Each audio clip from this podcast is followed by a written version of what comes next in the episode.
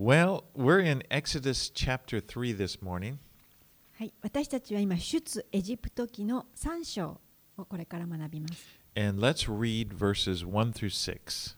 出エジプト記さん章いっ節からろく節をお読みいたします。モーセはミディアンの祭司シューとイテロの羊を飼っていた。彼はその群れを荒野の奥まで導いて、神の山ホレブにやってきた。すると主の使いが芝の茂みのただ中の燃える炎の中で彼に現れた。彼が見ると、なんと燃えているのに芝は燃え尽きていなかった。モーセは思った。近寄ってこの大いなる光景を見よう。なぜ芝が燃え尽きないのだろう。主は彼が横切って見に来るのをご覧になった。神は芝の茂みの中から彼に、モーセ、モーセと呼びかけられた。彼は、はい、ここにおります、と答えた。神は仰せられた。ここに近づいてはならない。あなたの履物を脱げ。あなたの立っている場所は聖なる地である。さらに仰せられた。私はあなたの父祖の神、アブラハムの神、イサクの神、ヤコブの神である。モーセは顔を隠した。神を仰ぎ見るのを恐れたからである。All right, there's a forty-year gap between the events of chapters one and two and then this chapter. この出エジプト記のいっ章に章と、えー、今日開くさん章の間にはよんじゅうねんという間隔が空いています。And during this time, Moses has been living as a nomadic shepherd. He's, he's taking care of his father-in-law's sheep.それまでの間、モーセは羊飼いとしてこの遊牧民のような暮らしをしていました。自分の舅の羊の群れの世話をしていました。So for the first forty years of his life, Moses was in the palace in Egypt, having been adopted by Pharaoh's daughter. モーセの最初のよんじゅうねんの生活というのは、エジプトの宮殿で暮らすという生活でした。王女の息子との養子となって、そこで暮らしていました。And then after that came that incident where he saw the, the Egyptian abusing the Hebrew slave and he intervened and he killing the Egyptian. でもある時事件が起こります。彼は同胞のヘブル人がエジプト人によってこの虐待されているのを見てしまいます。それを止めに入った挙句エジプト人を殺害してしまいました。And after that he was forced to flee Egypt and he went to the land of Midian.そしてそのことのゆえに彼はエジプトから逃げていかなくてはいけませんでした。そしてミディアンの地へと逃れたのです。Now, what a, what a change this must have been for him. まあ彼の人生を見ると何という大きな変化のある人生を暮らしたことでしょう。I mean, he spent forty years of his life living as royalty, being, you know, a very powerful man. まあ初めのよんじゅうねんは権力を持ってこの王族の一位。一人として一員として生活していたんです。And then he spends the next forty years taking care of sheep in the desert. ところがその次のよんじゅうねんは荒野に行って羊の世話をするという生活になったんです。I mean, they, they weren't even his own sheep. They belonged to his father-in-law. しかも彼が世話していた羊は自分に属している羊ではありません。舅の羊の世話をしていただけなんです。So he probably spent many days just Not even, there were probably many days he didn't even talk to anybody. He it was just him and the sheep. ですので、その次のよんじゅうねんというのは彼は、えー、毎日誰も人に人間に会うこともなく、おそらく羊とだけ生活をしていた。そんな時間を過ごしていました。Now, to the natural mind, you might look at that and it just seem like, wow, what a waste.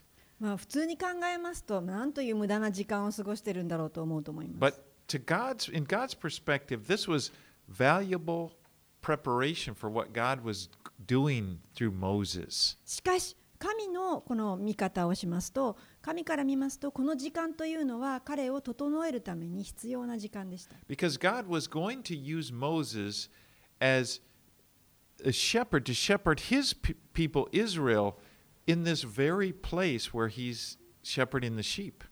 なぜなら神はこのモーセを用いて神の民であるイスラエルの人をこの牧するように羊飼いとして用いるということです。そしてまさに彼が今や羊飼いとして働いているそのところに民を連れてくるという計画がありました。And God knows He's going to be sending Moses back into Egypt to deliver his people from bondage.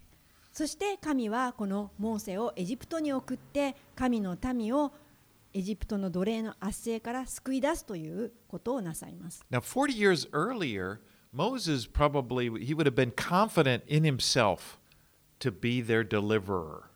よんじゅうねんまえのモーセであったならば、民を救い出すという自信に満ち満ちていたことでしょう。I mean, we look at his attitude when he he killed that Egyptian.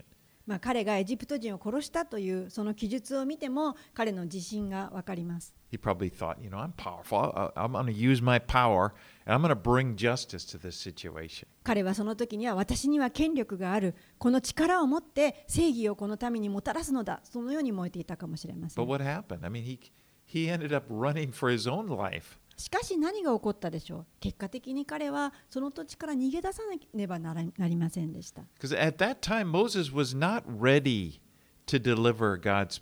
なぜなら、モーセはその時はまだ民を救い出す準備ができていなかったのです。神は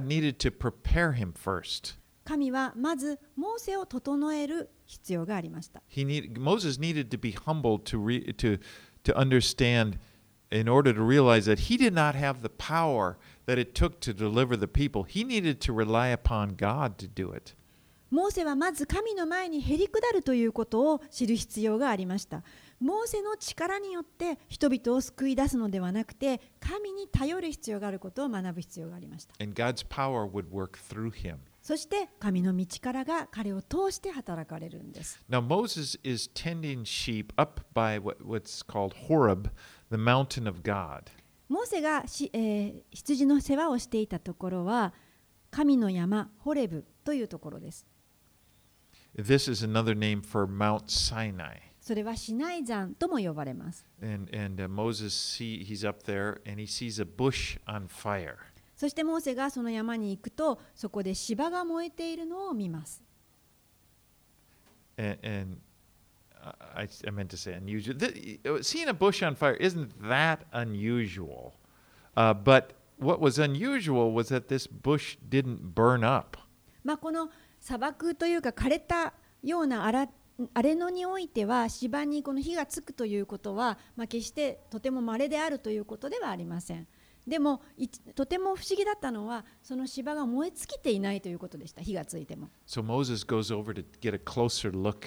なのでモーセはえなぜ燃えてるんだろう、燃え続けてるんだろうということで近寄っていきます。As he approaches it, God speaks to him through it, and he says, "Moses, Moses." そして彼がその燃えている芝に近づいていくと、なんとそのあたりからモーセ、モーセと声をかけられるわけです。And I'm sure that got his attention. もうそれはちょっと驚いたと思います。And the first thing that God tells him to do is take off his sandals because he's standing on holy ground.最初に神がモーセに語られたことは履物を脱ぎなさいということでした。お前は今聖なる土地に立っている。Now one of the most important things that God will do through Moses' life, through his ministry, is to reveal to the people who he is, you know, what he's like.この神様がモーセの人生とそれからモーセの働きこれを通して表そうとしていたことは神様ご自身を民に知らせるということ、神様が一体どのような方であるかということです。So Moses learned right, right away, first off, is, is that God is holy. そして神様がまず清い方、聖なる方であるということをモーセはまず最初に知る必要がありました。He's set apart from his creation.神というのはその他のすべての創造物とはかけ離れた存在であられます。In verse six, he said, "I am the God of your father, the God of Abraham, the God of Isaac, and the God of Jacob." ろく節で、私はあなたの父祖の神、アブラハムの神、イサクの神、ヤコブの神であると言われました。And Moses hid his face for he's afraid to look at God. そしてモーセは顔を隠した。神を仰ぎ見るのを恐れたからです。So God identifies himself. I am the God who appeared to Abraham, Isaac, and Jacob. ここで神はご自身をどのような方かということを、えー、モーセに告げました。それは私はあなたの父祖の神、アブラハムの神、イサクの神、ヤコブの神であるというふうに自分を表しました。And, and surely Moses had heard the stories of these encounters that, that his ancestors had had. モーセはもちろんですね、そのような名前を聞いたことがあったわけです。彼らの父祖、先祖たちがどのような人々であったか。He would have been familiar with the covenant that God had made with Abraham. そしてこの先祖アブラハムと神が交わした契約についてもモーセは聞いていてよく知っていたと思います。And then he infirmed that with Isaac and Jacob as well. そしてもちろんアブラハムだけではなくイサク、ヤコブとも契約を結んだ神であるということはモーセも知っていました。All right, let's read verses seven through ten. では続けてなな節からじゅっ節を読みします。主は言われた。私はエジプトにいる私の民の苦しみを確かに見、追い立てる者たちの前での彼らの叫びを聞いた。私は彼らの痛みを確かに知っている。私が下ってきたのは、エジプトの手から彼らを救い出し、その地から広く良い地、乳と蜜の流れる地に、カナン人、ヒッタイト人、アモリ人、ペリジ人、ヒビ人、エブス人のいる場所に、彼らを導き上るためである。今、見よ、イスラエルの子らの叫びは私に届いた。私はまたエジプト人が彼らを虐げているありさまを見た。今行け、私はあなたをファラオのもとに遣わす。私の民イスラエルの子らをエジプトから導き出せ。God had, has seen the suffering of his people. 神様はご自身の民の苦しみをご覧になっておられました。And I'm sure they must have wondered, why was this suffering happening to them?でも私が思いますに、もちろんこの当時の民はどうしてこのような苦しみが私たちに起こるんだろうと思っていたに違いないと。I mean, if they were God's people, why would he be, allow them to be oppressed as slaves? 神の民として、えー、教えられてきたのに、でもどうしてそうならば奴隷としてこのような抑圧された扱いを受けて生活しなければならないんだろうと。And so God tells Moses that he has come to deliver the people out of the hand of the Egyptians.And bring them into a good land. そして神はモーセをに対してそのような中にいる人々をこのエジプトの手から助け出すんだということを言います。そしてまた彼らを良い地へ連れて行くんだと。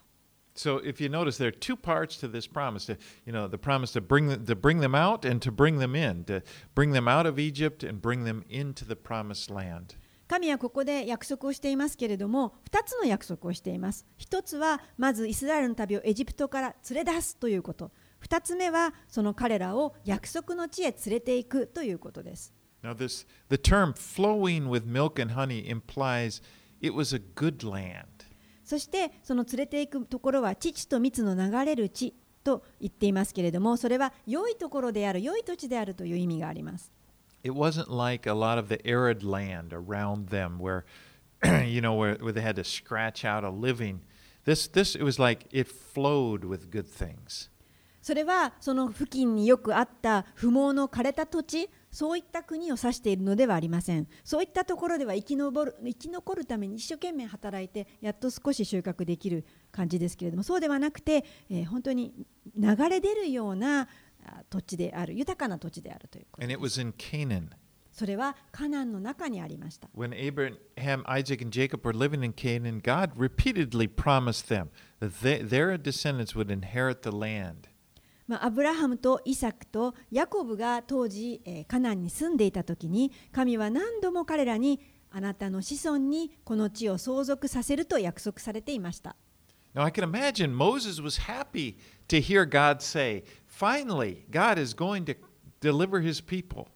そしてモーセはやっと神様が立ち上がって彼のご自身の民をこのカナンの地へ連れてってくれるんだと聞いたときには嬉しかったに違いありません。But then God says, I will send you to Pharaoh.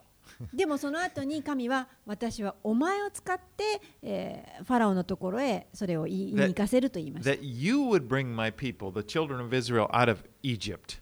あなたが私の民イスラエルの子らをエジプトへ連れて行くんだよと言いました。And he must have thought, What? それを聞いた時に、何ですってとモーセは思ったでしょう。あなたは私を使わすんですか？ All right, let's read verses eleven and twelve. では続けてじゅういち節、じゅうに節を読みします。モーセは神に言った。私は一体何者なのでしょう。ファラオのもとに行き、イスラエルの子らをエジプトから導き出さなければならないとは。神は仰せられた。私があなたと共にいる。これがあなたのための印である。この私があなたを使わすのだ。あなたがこの民をエジプトから導き出すとき、あなた方はこの山で神に仕えなければならない。モーセはよんじゅうねんまえのモーセではもうありませんでした。その昔、彼は昔のようにこの人々を救い出すんだ、そういった自信に満ちている彼ではもうありませんでした。You know, now his attitude is, who am I that I should go to Pharaoh and bring the children of Israel out of Egypt? 彼の今の応答は、一体何者なんでしょう。自分がファラオのもとに行って、エジプトから導き出さなければならないなんて、というものになっていました。But in verse twelve, it, there, there are the very important words that God says. He says, "But I will be with you." でもこのじゅうに節はとても重要な御言葉です。神は言われました。私があなたと共にいる。God's presence with them will make all the difference. 神様のご臨在そのものがすべてを変えるんです。God, God will be their deliverer, and He's going to just work through Moses. 神ご自身が救い主であられて、そしてモーセを通してそのことをなされます。And then God says, once He tells them that after they have de- they're delivered out of Egypt, they're to come to this very this same mountain and worship Him. そして神は続けて仰せられました。あ、一度このエジプトから彼らが連れ出されたならば、今いるこの神の山であなた方は神に仕えなければならない。And this is going to be a sign for them.そしてそれがこの民への印となる。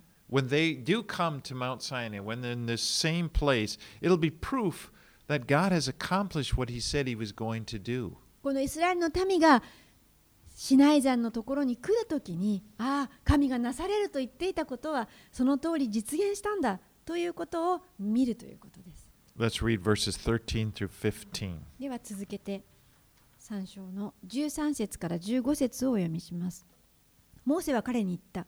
今私がイスラエルの子らのところに行き、あなた方の父祖の神があなた方のもとに私を使わされたといえば、彼らはその名は何かと私に聞くでしょう。私は彼らに何と答えればよいのでしょうか。神はモーセに仰せられた。私は、私はあるというものである。また仰せられた。あなたはイスラエルの子らにこう言わなければならない。私はあるという方が、私をあなた方のところに使わされたと。神はさらにモーセに仰せられた。イスラエルの子らにこう言え、あなた方の父祖の神、アブラハムの神、イサクの神、ヤコブの神、主があなた方のところに私を使わされたと。これが永遠に私の名である。これが世々にわたり私の呼び名である。So Moses maybe wonder, you know, Moses has been gone.He hasn't been there for forty years. モーセはエジプトを去ってよんじゅうねんも経っているんです。And he, he's, he's probably wondering, well, what are the people going to think when I come back there? だから今更この帰った時にその人たちはどう思うだろうと思ったんです。They're going to believe that God has spoken to me? 彼らは神が自分にこういったことを語ったと言っても信じてくれるでしょうか。And so he says to the To, to the Lord, well, what if they, uh, they ask me about your name?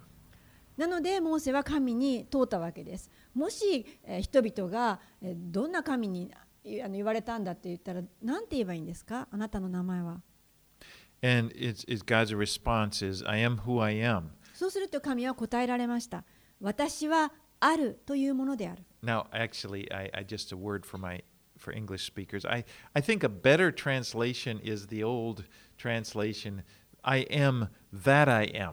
まあ英語では I am who I am と言いますけれども、英語的に言うと I am that I am の方がいいのではないか。The old King James used to say. それはあのキング・ジェームスバージョンなんですけど、あの日本語で言うと私はあるより私があるの方がいいのではないか。Because it's better. It means what God is saying is that He's self-existent. I am and I've always existed.私はあってあるものである。つまり常にずっといるものである。ご自身のみで存在できる方であるという意味です。And he, he is the only one. God is the only one that can say that about himself. 神だけが私はあるということができるお方です。All other people, all other quote gods, if you want to use the little G gods, they've all been created. まあその他のすべての人間、あるいはすべてのもの、そしてまたあらゆる神々。それらはすべてあの後から何かしらによって作られたものです。They didn't always exist. 常にずっと存在しているわけではありません。But God has always existed. でも神は常に存在しておられます。And he is the creator of all things. そして神様はすべての万物の創造主であられます。And that's why God is God. ですからこの神が神なのです。Now God tells Moses to tell the people of Israel, I I am has sent me to you. そして神はモーセにこのように言いました。イスラエルの人々にこう言え、私はあるという方が使わされた。Now, interesting, in, in verse fifteen, he says, The Lord, the God of your fathers, the God of Abraham, the God of Isaac, the God of Jacob has sent me to you.まあ、このちょっと注目していただきたいのは、じゅうご節では、あなた方の父祖の神、アブラハムの神、イサクの神、ヤコブの神、その後、主があなた方のところに私を使わされた主という言葉があります。Now the word for the Lord there is Yahweh. ここで使われている主というのは、ヤハウェの神を表しています。Now it's connected to verse fourteen, where I am who I am, in that it, it, it that the verb to be is hay, haya.このじゅうさん節に出てくる、えー、私 I am というね、私はあるというものと、ここのじゅうよん節に出てくる主という言葉はあのつながっているんです。同じ言葉なんです。で、このなぜなら、えー、私はあるというハエという言葉があるんですけれども、それが主という言葉の中に含まれているからです。 So it's the word Yahweh. Yahweh, by the way, is we're probably all familiar with is the is is there are four letters that were used in God's name, and the the Jewish scholars, the Hebrew scholars were were so concerned about using the Lord's name in vain that they removed the vowels, and so they're just these four cons- consonants that sound like Yahweh.まあ、ヤハウェというのをあのご存知であられると思いますけれども、これは神様の名前として、えー英語で言うと ワイエイチダブリューエイチ と書きますけれども、これは神聖なよん文字の神の名前です。で、これは発音できない名前ですので、神聖すぎて。ですので、え母音を省略した名前になります。で、これをあのあの語るときには、えー、母音をつけて発声します。But since then also、uh, scholars have, have inserted vowels that they thought could be, and so that's where we get Jehovah. It's really an educated guess of what Yahweh sounds like. で、この、あの、実際は母音はつけられないんですけれども、発音できない神聖なる名前でありますので、発音するときにあのちょっとこうえあとかえをつけまして、ジェホバとかっていうふうに呼びます。Okay, let's read on. Let's go sixteen through twenty-two.、はいはい、では続けてじゅうろく節からにじゅうに節を読みします。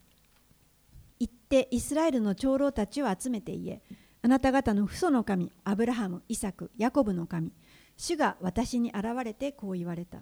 私はあなた方のこと、またエジプトであなた方に対してなされていることを必ず顧みる。だから私はあなた方をエジプトでの苦しみから解放して、カナン人、ヒッタイト人、アモリ人、ペリジ人、ヒビ人、エブス人の地へ、乳と蜜の流れる地へ導き、登ると言ったのであると。彼らはあなたの声に聞き従う。あなたはイスラエルの長老たちと一緒にエジプトの王のところに行き、彼にこう言え。ヘブル人の神、主が私たちにお会いくださいました。今どうか私たちに荒野へ三日の道のりを行かせ、私たちの神、主に生贄を捧げさせてください。しかし、エジプトの王は強いられなければあなた方を生かせないことを私はよく知っている。私はこの手を伸ばし、エジプトのただ中であらゆる不思議を行い、エジプトを打つ。その後で彼はあなた方を去らせる。私はエジプトがこの民に好意を持つようにする。あなた方が出ていくとき、何も持たずに出ていくことはない。女は皆近所の女および自分の家に身を寄せている女に銀の飾り、金の飾り、そして衣服を求め、それを自分の息子や娘の身につけさせなさい。こうしてあなた方はエジプト人から剥ぎ取りなさい。As we study through Exodus, keep in mind that God is working out everything exactly as He's planned it. この出エジプト記を学ぶときにあの覚えておかなくてはいけないことがあります。それは神様はすべて計画通りに物事をなされるということです。He's on the throne. 神様が大いについておられるということです。An arrogant dictator is not able to frustrate his plans. 何か傲慢な独裁者が出てきたとしても、神様のご計画を揺らがすこともできません。And so the, the fact that Israel was suffering in slavery, it, it didn't frustrate God's plan. なので、イスラエルがエジプトで奴隷にされていましたけれども、それ自体が神様のご計画に対して何か挫折させたり、何か問題あるということはありませんでした。God is God, and, and he, nothing is a threat to him. 神様は神であられて、何にも脅かされることはありません。You know, and that's, that's important for us to realize, because we live in a world that's full of arrogance and evil. 本当に私たちはこの中で、このことを覚えておくことは非常に大切だと思います。なぜなら私たちは本当におごり高ぶった者たちや本当に悪の中に住んでいるからです。But God is not threatened by anything in the world, any person, any situation. でも私たちの神はこの世の何者にも脅かされることはありません。どのような力強い人であろうが、どのような状況であってもです。And because of this, we don't have to worry.ですから私たちは心配する必要がないんです。We serve an almighty God. 私たちは全能なる神に仕えているんです。Yahweh or Jehovah. ヤハウェ、ヤウェなる、またジェホバなる神に。He loves us. そしてその神は私たちを愛しておられます。And He's going to bring us to the ultimate promised land, which is heaven. そして私たちを、えー、最終的に神の約束の地へと導いてくださいます。それは天にある私たちの住まいです。All right, let's go to the next chapter. では続けましてよん章に入りたいと思います。Let's read verses one through five. よん章のいち節からご節をお読みします。モーセは答えた。ですが、彼らは私の言うことを信じず、私の声に耳を傾けないでしょう。むしろ主はあなたに現れなかったと言うでしょう。主は彼に言われた。あなたが手に持っているものは何か。彼は答えた。杖です。すると言われた。それを地に投げよ。彼はそれを地に投げた。するとそれは蛇になった。モーセはそれから身を引いた。主はモーセに言われた。手を伸ばしてその尾をつかめ。彼が手を伸ばしてそれを握ると、それは手の中で杖になった。これは彼らの父祖の神、アブラハムの神、イサクの神、ヤコブの神、主があなたに現れたことを彼らが信じるためである。Moses, in his unbelief, talks back to God and says, "They won't believe me or listen to me." モーセはこの不信仰ゆえに神に言い返しました。ですが、彼らは私の言うことなんて信じませんよ。You know, I kind of like the fact that this is so honestly recorded in the Bible. 本当にこんな風に正直に自分のことを記録しているのはいいなと思います。You know, Moses wrote this, and, and it's like.He wrote the, about this private encounter with God.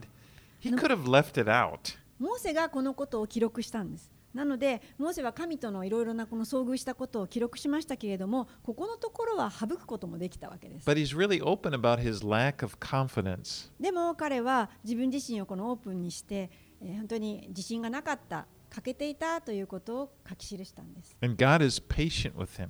そして神は彼に対して忍耐深くあられました。He, he, so he tells Moses to throw his staff on the ground, and he watched as it became a serpent. 神はモーセにその持っている杖を投げてみようと言いました。そしてそれ見ていると蛇になりました。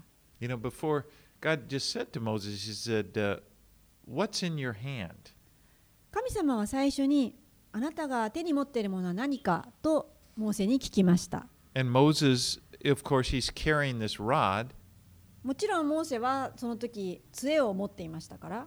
Moses was a shepherd, and it was a common thing for a shepherd to have まあ、モーセは羊飼いでしたから杖を持っているのはまあ当然でした。You know, it was something from his everyday life. この彼の毎日の生活の中でいつも持ち歩いているものでした。You know, God will often use those things that we have. 神様はよく私たちがすでに持っているものを用いられます。David, remember, David was a, also a shepherd, and、uh, when when David went to fight Goliath, God used this sling, something that he was very familiar with.ダビデを思い出してみてください。ダビデがゴリアテと戦うときに、彼がいつも持っていた石投げを使って戦いました。He didn't use the heavy armor that Saul offered to him. 彼はそのサウル王が使ってもいいよと言ってこの重い鎧と剣が与えられたんですけれども、そちらは使いませんでした。So God will use those things in our lives that in in in order to to do His work through us.なので神様は私たちの中で私たちが神の働きをするために私たちがすでに持っているものを用いられます。You know, we, we maybe wouldn't even consider it. 私たちはそれを神のために使えるとは考えたこともないものかもしれません。But I like the way God said to Moses, "What's in your hand?" でも私はこの神の言い方が好きです。あなた何を手に持ってますか？ What do you have? 今あなたは何を与えられていますか？And we need to remember, it's, it's kind of like our lives. Sometimes we may feel like, well, I can't do anything for God. I can't. But God would say, well, what do you have? 私たちも、もう神のためにできることなんて私には何もありませんと思うと思うんですけれども、神はその時あなたに言っています。何をあなたは持っていますか？ You know, it seems kind of natural for us to, to always think about what we don't have.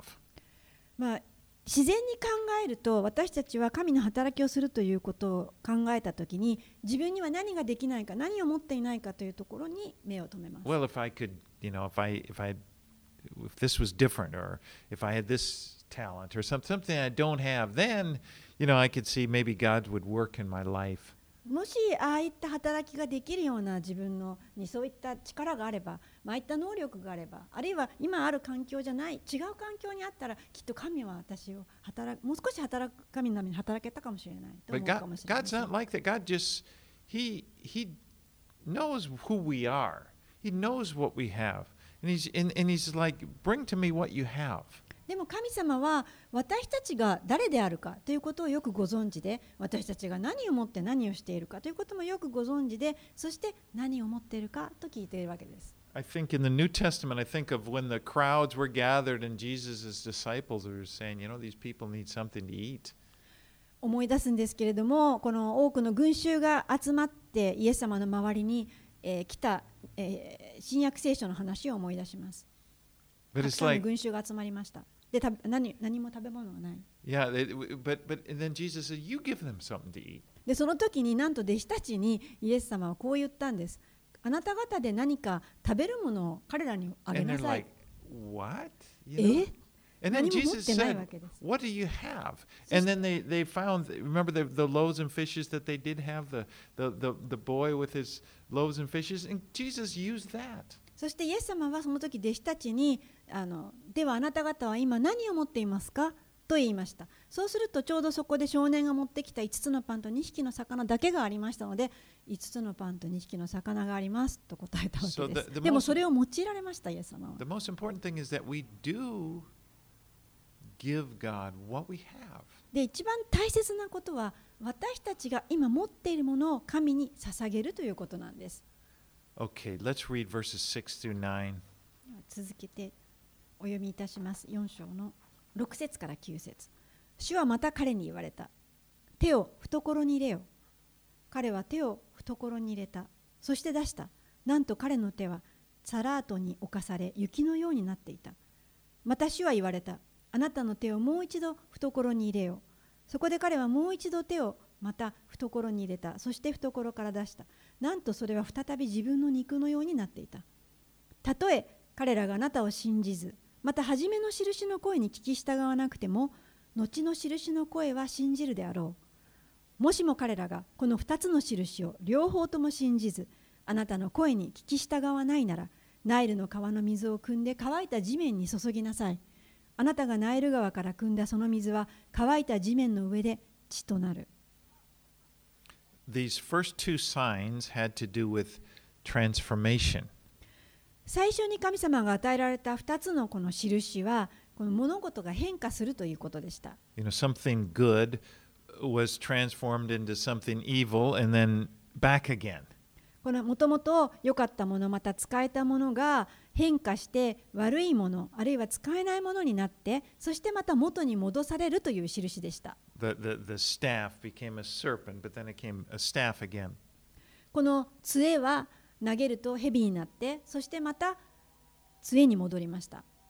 You know, and, and the idea is that, uh, well, then, then the healthy hand becomes a leprous hand. そして健康だった手は懐に入れると、この雪のように白く、えー、病の手になってしまいました。And then becomes a healthy hand again. そしてまた元に戻りました。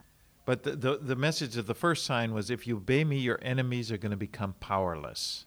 そしてこれの意味しているところは、もしあなたが神に従うならば、まず一つ目の印は、あなたが神に従うならば、あなたの敵は力を失うであろうということです。And the second was, if you obey me, your impurities are going to become pure. そして二つ目の印は、もしあなたが神に従うならば、あなたの汚れも清くなるということです。But the third sign, watered into blood, it's simply a sign of judgment. The water was not restored, it was just turned into blood.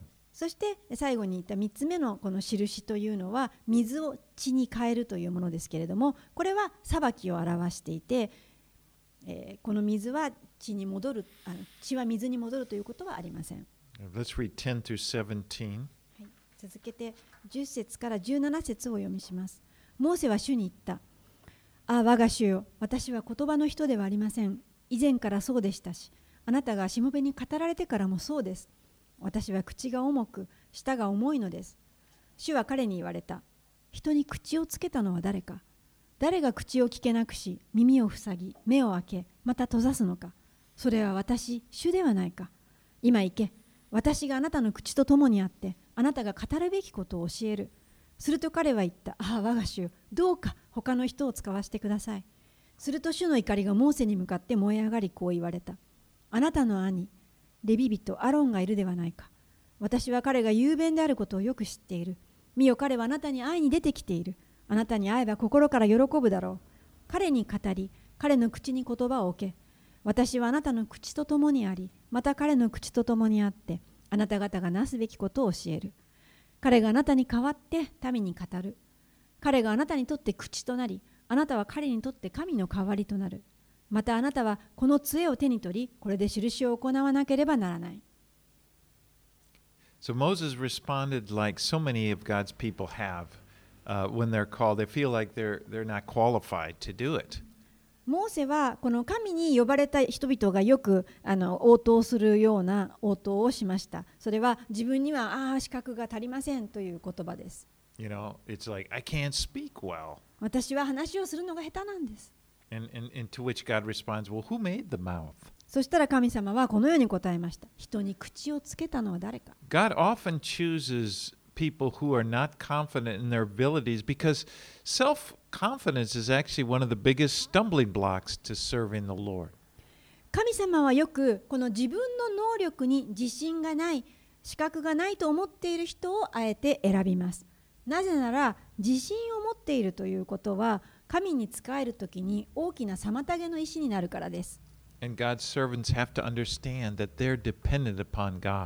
から、神のしもべとなる人はここを理解していなくてはいけません。それは、神に従うとは神に従うということです。It's not about them. それは、ミニストリー、すべてはあなたのことではないということです。In fact, you know, one of the worst things that can happen is when people get this attitude, look at me, look at the great things I do for the Lord.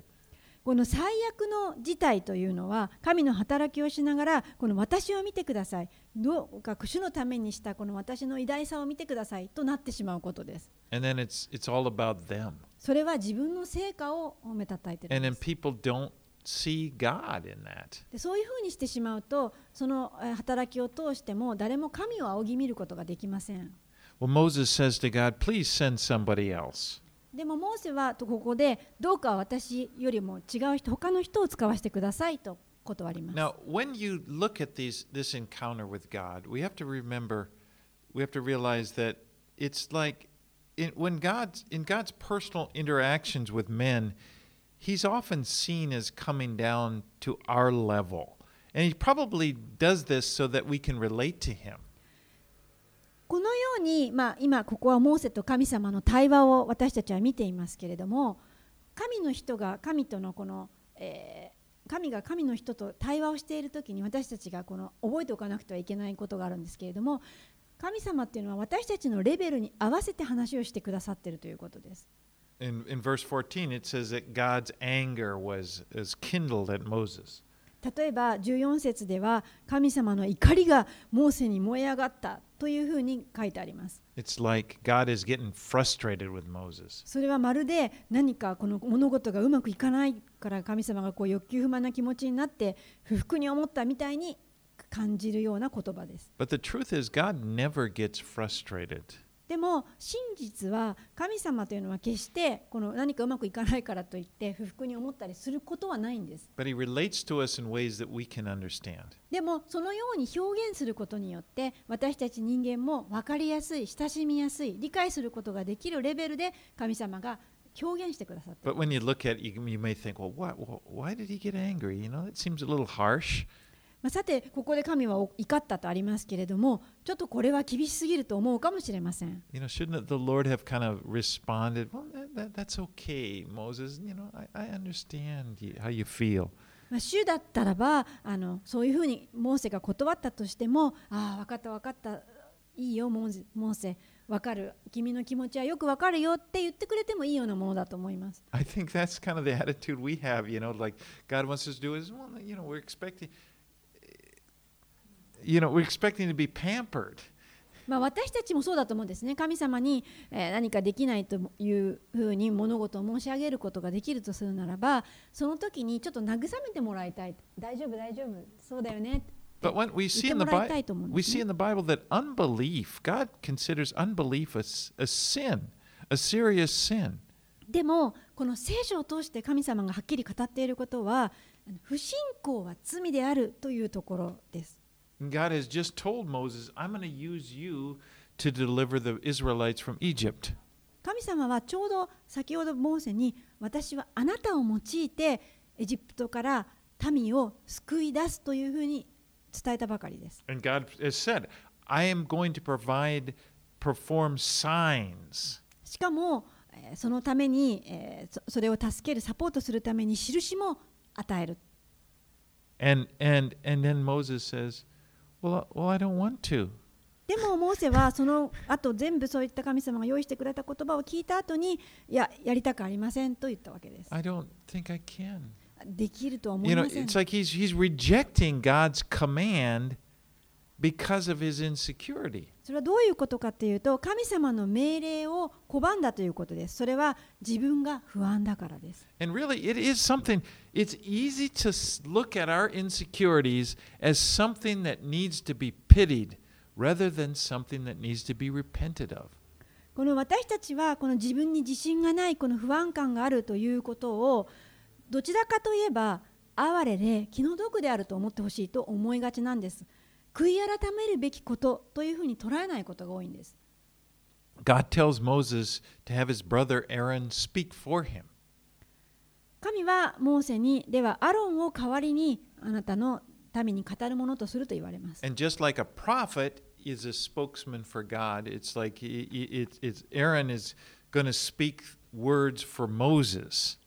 ちょうど預言者という人は神の言葉を預かって民に使え伝えるんですけれども、それと同じように、えー、アロンにモーセがあの語らせるということをさせます。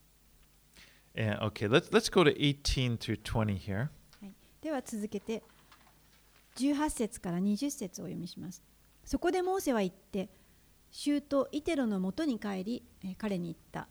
どうか私をエジプトにいる同胞のもとに帰らせ、彼らがまだ生きながら得ているどうかかどうか見させてください。主はミディアンでモーセに言われた。さあエジプトに帰れ。あなたの命を取ろうとしていた者は皆死んだ。そこでモーセは妻や息子たちを連れ、彼らをロバに乗せてエジプトの地へ帰っていった。モーセは神の杖を手に取った。One big concern that Moses had was when when he, he remembers when he left Israel Egypt rather, forty years earlier, they were trying to kill him for what he had done in killing the Egyptian. このモーセが心配していたことの一つは、えー、彼はよんじゅうねんまえにエジプトを逃げ去りましたけれども、あのその理由は彼がエジプト人を殺してしまった。そしてそのことのゆえに自分も命が狙われていたということで、それを心配していました。But God assures him that the people that he had been seeking his life were now dead. なので神様はここであなたの命を狙っていた者たちはみんな死んだよというふうにして安心させてくださった。So with his father-in-law's blessing, he takes his family on the journey back to Egypt. ここでこのモーセの、えー、舅は彼を祝福し、そしてモーセは自分の妻や息子たちを連れてエジプトの地へ帰ってきました。He's stepping out in obedience to the Lord. ここでモーセは主に従って一歩を踏み出したんです。Let's read verses twenty-one through twenty-three. 続けてにじゅういっせつからにじゅうさんせつお読みします。主はモーセに言われた。あなたがエジプトに帰ったら、私があなたの手に授けたすべての不思議を心に留め、それをファラオの前で行え。しかし、私が彼の心をかたくなにするので、神は、彼は民を去らせない。その時あなたはファラオに言わなければならない。主はこう言われる。イスラエルは私の子、私の長子である。私はあなたに言う。私の子を去らせて、彼らが私に仕えるようにせよ。もし去らせるのを拒むなら、見よ、私はあなたの子、あなたの長子を殺す。God already knew that how Pharaoh would react to the miracles that he was going to do in his presence. 神様はすでにこのモーセがファラオに会って、えー、印を行った奇跡を行った後にファラオがどのような応答をするかをご存知でおられました。He knew that he would harden his heart. 神様は彼が心をファラオが心を固くなにすることもご存知でした。You know, when you, when you, when you're looking at God's reaction, uh, interactions with Pharaoh, it, it, it, it, some, it may seem a little unfair. ここで神様は、えー、しかし私が彼の心を固くなにすると言ってますけれども、これはちょっと不公平に思う方もいると思います。You know, already God says beforehand, he's not going to let him go, but I'm just going to, you know. もうあの今からファラオに言ってごらん。でもファラオの心はもう私がかたくなにするから聞かないよっていうのはちょっと不公平じゃないかと思うわけです。But when we when you we get to the plagues, what we're going to see at the very beginning during the first plagues, it will say that Pharaoh hardened his heart. しかし私たちはこれから読んで学んでいきますけれども、いろいろな災いが次々起こりますが、最初の災いの時からファラオは自分自身で心をかたくなにするというところが出てきます。But then when it gets to the sixth plague, it starts saying, the Lord hardened Pharaoh's heart. ファラオは自分で固くなにしていくんですけれども、むつめの災害の時に初めて主が彼の心を、ファラオの心を固くなにされたのでと出てくるんです。So it seems like it, it, what it's showing us is you, you harden your heart, but if you continue to harden your heart, God just lets your heart be hardened.つまりこの初めから自分から心をかたくなにしていて、それを続けていくと、ある時点で神様はあなたの心がそのままかたくなにされることを許されるということです。But God knows everything in the future. He knows how Pharaoh is going to respond. もちろん神様はすべて未来をご存知ですから、どのようにファラオが答えていくかということも知っていました。And the plagues will, will, will kind of reach a conclusion. The last one will be the death of, of the firstborn son. そしてここでたくさんの災いがこれから印が行われていくんですけれども、その最終的にはエジプトのウイゴが死ぬという災いが行われます。And this is the one that's going to persuade Pharaoh to let the people go.そしてその最後の災いを通してファラオはとうとうイスラエルの民を解放せざるを得ないというところに持っていかれるわけです。Let's read verses twenty-four through twenty-six. ではにじゅうよんせつからにじゅうろくせつを読みします。さて途中、一夜を明かす場所でのことだった。主はモーセに会い、彼を殺そうとされた。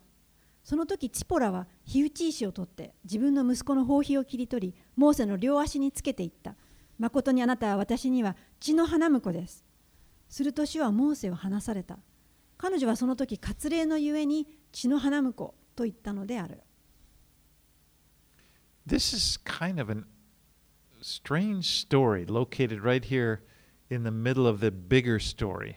この大きな今話を見ていますけれども、その最中に突然ちょっとこの変わった話がここに入っています。And it kind of it presents a lot of questions. これを読むともうたくさんの疑問が質問が湧いてきます。You know, why didn't Moses already have his son circumcised? なぜモーセは自分の息子にまだ割礼を施していなかったんでしょう？You know, and, and, and how did the Lord meet them? It says he met the Lord, and why, and why such a strict punishment? そしてまたどのように主はここでモーセに会いに来たんだろう。そして彼をどのように殺そうとされたんだろう。You know, it seems... ちょっと殺すというのは厳しすぎますね。And maybe this is just my just speculation, but perhaps Moses, it's because Moses was going to be the one through whom God gives the law.And he needs to realize how severe the law will be. おそらくですけれども、モーセという人を通して神様が人々に神の律法、法律を授けるわけです。ですから、モーセ自身が最初にこの律法の厳しさというものを知る必要があったのではないかと。You know, the law is going to be absolutely, you know.You do this, this is the point. It's not going to be suggestions. この律法というのは明らかに明確にしたあ 線, あの線があるわけであって、その中にこうしたらいいよというあの余裕というものはないんです。You know, it's just like this and that. It's just strict, harsh. 律法というのは厳しくて明確なものであって、こうかこうでなければならないというものであって、その合間はないんです。ですから、結果は厳しいものであるということがここでわかります。でも、私たちはモーセに一体じゃあ何があったのかはわかりません。Maybe, you know, some people expect, maybe he just, like, how did his, the Lord try to put him to death? How did she, maybe he just went into a seizure or something, and his wife,She knows what's, why this is happening. まあ、モーセが一体どのようにして死に直面したのか分かりません。もしかしたら発作が起きたのかもしれないとかいろいろな考えがあるんですけれども、でも彼の妻はよく知っていたんです。なぜそれが起きたのか。And she quickly circumcises their son, and then, and then she calls Moses a husband of blood.彼女はなぜ神が彼を殺そうとしているのかに気づいていたので、すぐに自分の息子の包皮を切り取って、そしてモーセの両足につけて、あなたは私には血の花婿ですと言ったわけです。ちょっと変わった話ですよね。But this is really the last we're going to see of her and Zipporah and the and the the sons until chapter eighteen, where they're going to reappear. でまあここで。妻チッポラと息子たちというのはしばらく登場しません。じゅうはち章になるまで彼らはどうなるかというのは分かりません。There's no record when you don't see them coming up when they're coming out of Egypt. エジプトから出エジプトをしている間に彼らの名前は出てこないので詳しいことは分かりません。But then in in in eighteen it it explains that they were sent back to stay with her father.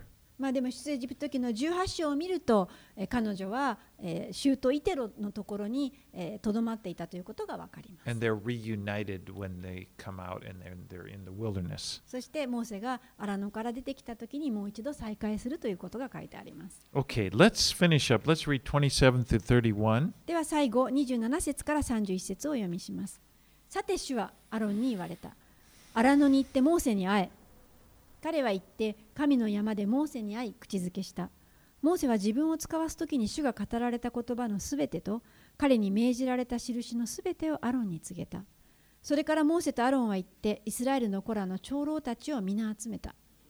アロンは主がモーセに語られた言葉を皆語り、民の目の前で印を行った。民は信じた。彼らは主がイスラエルの子らを顧み、その苦しみをご覧になったことを聞き、ひざまずいて礼拝した。So the Lord now speaks to Aaron and he tells him to meet Moses in the wilderness. 今度は主はアロンのところに現れて、そしてモーセのが荒野にいるからそこに行って会いなさいと言われたわけです。まあ、どうやって主がアロンに語られたかはここに書いていません。夢か幻を通してだったかもしれません。But Moses' fear that the people wouldn't believe him never comes to pass.モーセが恐れていたこと、それはきっと人々は自分のことを信じてくれないだろうと思っていたこと、それは起こりませんでした。彼らが印を行うと皆信じました。You know, that's so often what happens to so many of our fears, they just never come to pass.これは私たちにも言えることです。私たちのいろんな恐れがありますけれども、決して起こらないことが多くあります。でも私たちのエネルギーをこう費やして、もういろいろな心配をしまくるんですけれども、決してそのようなことは起きないことが多いんです。Well, next week we're going to see what happens when Moses confronts Pharaoh with the word of the Lord. さて、いよいよ来週、このモーセにはファラオのもとに行って、で会見をします。Let's pray. お祈りいたします。Heavenly Father, thank you for、uh, this life of Moses that's given to us. 天のお父さん、本当にモーセの人生を私たちに、えー、教えてくださってありがとうございます。And Lord, it's as we look at, as we think back on this, it's just, it's just.Wonderful, or it's just too marvelous to really think that we, this same God, Yahweh, is is is our Father in heaven. 本当にこのようなところを読んでいるときに、えー、モーセの主であるヤハウェなる神が私たちの天のお父さんあなたであられること、同じ神であられることを思うと本当に驚くばかりです。And because of Jesus, we are brought into this special relationship. そしてイエス様が送られたので、私たちはあなたと特別な関係の中に入れられています。We don't have to hide our face from you and fear and. もう私たちはあなたを恐れてあなたの前から顔を隠す必要がありません。But you, we, we, it's the same God, this mighty God, this holy God. この全能なる神、清い神が私たちと共におられます。Lord, forgive us for the times we take your holiness for granted. あなたのこの素晴らしい清さを、えー、いつもこう思い過ごしてしまっていることをお許しください。But just thank you, God, that you have chosen us to be your people.あなたがこのような私たちをあなたの民として選んでくださったことをありがとうございます。And I pray as we get into this story that you would teach us lessons that you want us to know. またこれから続いていくこの学びを通してあなたが教えたいことを私たちに教えてください。We pray these things in Jesus' name. イエス様の名前によってお祈りします。アーメン。アーメン。